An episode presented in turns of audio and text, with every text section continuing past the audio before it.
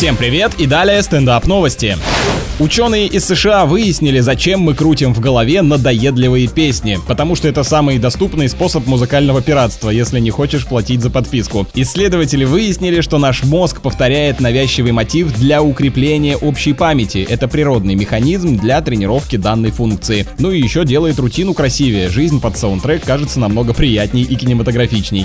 А в США супруги завели воображаемого козла отпущения, чтобы не ссориться. Оказывается, выдуманные враги помогают сплотиться не только на государственном, но и на семейном уровне. Вместо друг друга пара обвиняет во всех проблемах несуществующего человека по имени Рик. Многие пользователи признались, что у них подобную функцию на себя берет кошка. А в жизни людей радикальных взглядов эту роль выполняют и некоторые национальности.